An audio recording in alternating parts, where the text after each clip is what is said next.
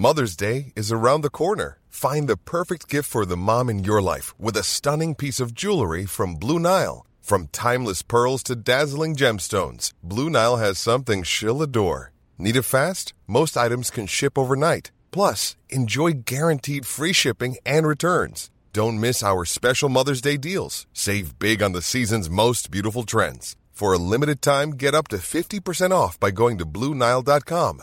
That's Bluenile.com. Welcome, friends, to another r slash malicious compliance video. If you want to help put a smile on my face, make sure to hit those like and subscribe buttons down below. That said, our first story of the day is by Ignis Vespa. School Karen demands no time tolerance for students. She starts getting student complaints. I work in a culinary school that is really poorly managed by this Karen. She tends to do stuff that I easily solve by doing malicious compliances, but this one happened two days ago. All students need to wear a full uniform chef coat, chef pants, apron, small hat, and black non slippery shoes. This Monday, one of the students came without his apron nor his hat, so I denied him entrance to class. He went to complain with the Karen about this, and he also complained that I didn't check the shoes, which is true, as one of his classmates was in class without the required shoes. I told him that I'd start checking the shoes next day, and he could take the class as long as he had his whole uniform. Next day before class, I had to go pick up my new glasses, so I arrived 10 minutes late. I thought to myself it wouldn't be an issue, as I usually gave 20 minutes of tolerance to students, as I know some work and they need time to arrive. So I start letting the students in, I start checking the whole uniform of all the students, including the shoes and soles. I ended up denying the entrance to two students for their shoes and the one that complained the day before had his whole uniform, except the non slippery shoes. His soles were completely erased and cracked, so I couldn't allow that. So he went to complain again. This time, Karen went to the classroom to ask what I would consider non slippery soles, so I asked the student to show her soles. I also told her that the student had no slippery shoes anymore, and I couldn't let him go in. She got mad and told me that classes needed to start at the starting time of class and that I couldn't take longer nor let anyone in after that time. I said, alright, and she left. Later that day, I had another class and I decided to comply. I started the class on time with only two students and denied entry to everyone else, even if they arrived one minute late, telling them that it was a new order from administration. About six students decided to go complain about that, and 10 minutes later, after starting classes, she went to the kitchen and told me that the tolerance would be 15 minutes and to allow the students to enter the class. She's starting another issue now, but it's in current development, so I'm not sure how I'll end up complying. What I'm struggling to figure out here is like what the dynamic is, because it seems like the administration's forcing some rules and saying, oh, you can't do this, that's not okay. And then the students complain and they go back and say, you know what, actually, do it this way instead. If you were going to a school like that as a student, would you be absolutely frustrated? Let me know in the comments down below. Our next story is by Jeffrey F., New Jersey, two instances of the animal's malicious compliance, but not on purpose. This happened in the mid 1980s and again in the mid 1990s. I still think this is funny. The town has a strict law against keeping wild animals, but sometimes the animals have different ideas. 1980s, a friend of mine had a raccoon, but not on purpose. The animal and my friend, who was in his mid teens at the time, had been friends, and the animal would frequently visit and play. The town stopped by and told my friends and his parents that exotic slash wild animals were prohibited. So, while the code enforcement officer was speaking with the kid and his parents,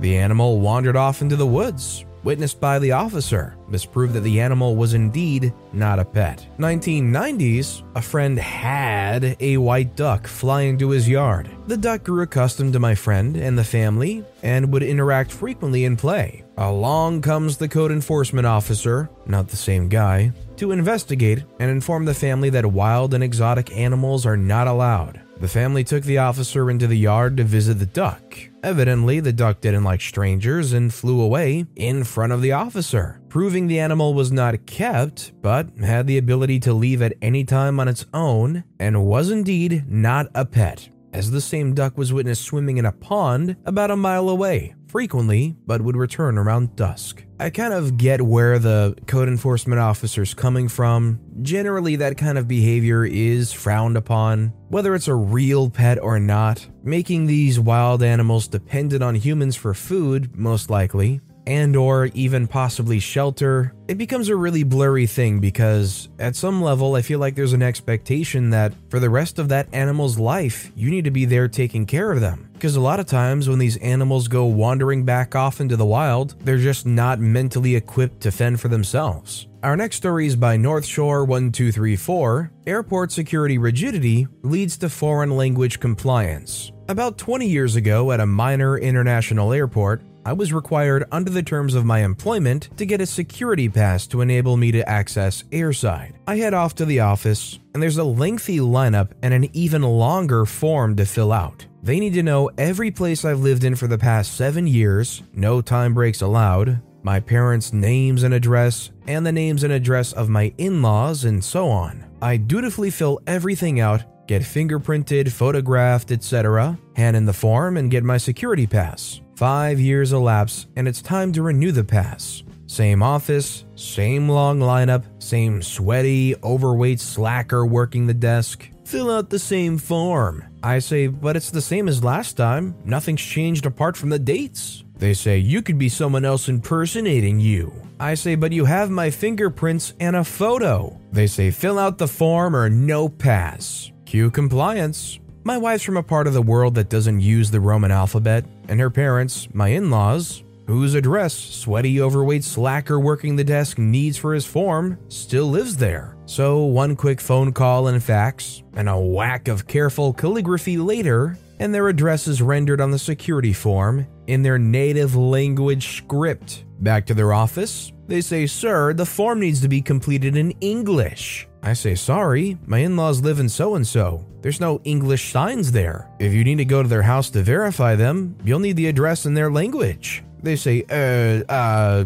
um, okay, I guess. Of course, many people do speak and write English there, and so you don't need it for an address. But I wasn't about to tell them that. Sometimes you gotta be a little bit of a petty jerk just to get a little bit of comeuppance that, honestly, this guy was kind of asking for. At least it feels that way. I mean, they were just doing their job. Just enforcing the rules and whatnot, but like, come on, they're dumb. It's the same information, just update the dates, say I verified, get my fingerprint, call it a day, save me some time. This next story is by G Sync New, blowing a major aerospace company's mind with a foreign graduate degree. I worked for a big American technology and defense firm with tens of thousands of employees. A senior executive who had worked there successfully for years was caught with a falsification on his resume. He was fired immediately, and a new policy was instituted requiring all employees to sign a form giving the company permission to query the college or university with their highest claimed degree for verification. I have a doctorate from an old, prestigious European university, an institution that I was quite sure would have no interest in such a query, but whatever. I signed the permission form and attached a note warning the company that the university would probably ignore the request, which it did. After a month or two with no response, HR called me in and said that the university had not responded, as I warned, but that the corporate would accept a photocopy of my degree. Fine, I'm good with that. Remember the old prestigious European university part? My degree is a piece of actual parchment about the size of a throw rug with a wax seal about a centimeter thick and written entirely in Latin. So I bring it into the office and photocopy it a bit at a time by sliding it around in the photocopier window. Takes like 12 pages to get it all. I staple them into a pile and give it to HR who reluctantly pass it on to corporate. Another month passes, HR calls me in again. Corporate's complaining that your degree is written in a foreign language. Yep, I say. It's in Latin. Tell them to find a priest to translate it. And walked out. Never heard from them again about it. I don't think I really blame the company.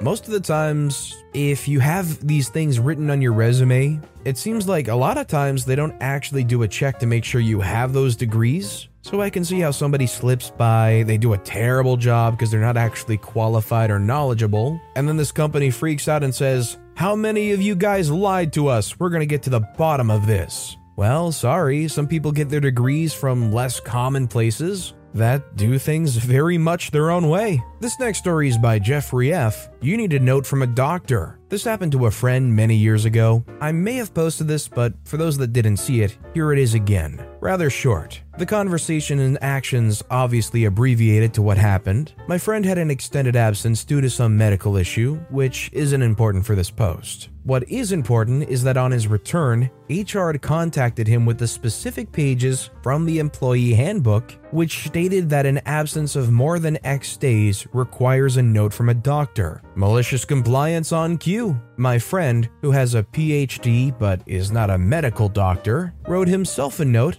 and submitted it to the HR department. The following hilarity ensued. HR said the note must be from a medical doctor. Friend says the manual states from a doctor. HR says, You can't write yourself a note, you're not a doctor. He says, According to my degrees and my legal title, I beg to differ. HR has legal review the manual. The attorney said, Based on the section in the employee manual as written, you must accept the note because he is a doctor. HR accepts the note from my friend for his own absence. HR and attorney revamped the whole section of text to specifically state that the note must come from a medical doctor that is not yourself, as well as any other gray area in the manual. Friend says, Well, I thought they were going to argue a little more. That was fun. You gotta love loopholes that just make too much sense. It says from a doctor. I'm a doctor. Doesn't say medical doctor. Doesn't say medical professional. Doesn't even say it can't be yourself. So, uh, bow down to me, HR. By the way, I'm about to write myself a note that I'm gonna be out for the next two weeks due to an illness. Just letting you guys know in advance. This next story is by Rambo Robertson's 20. Water?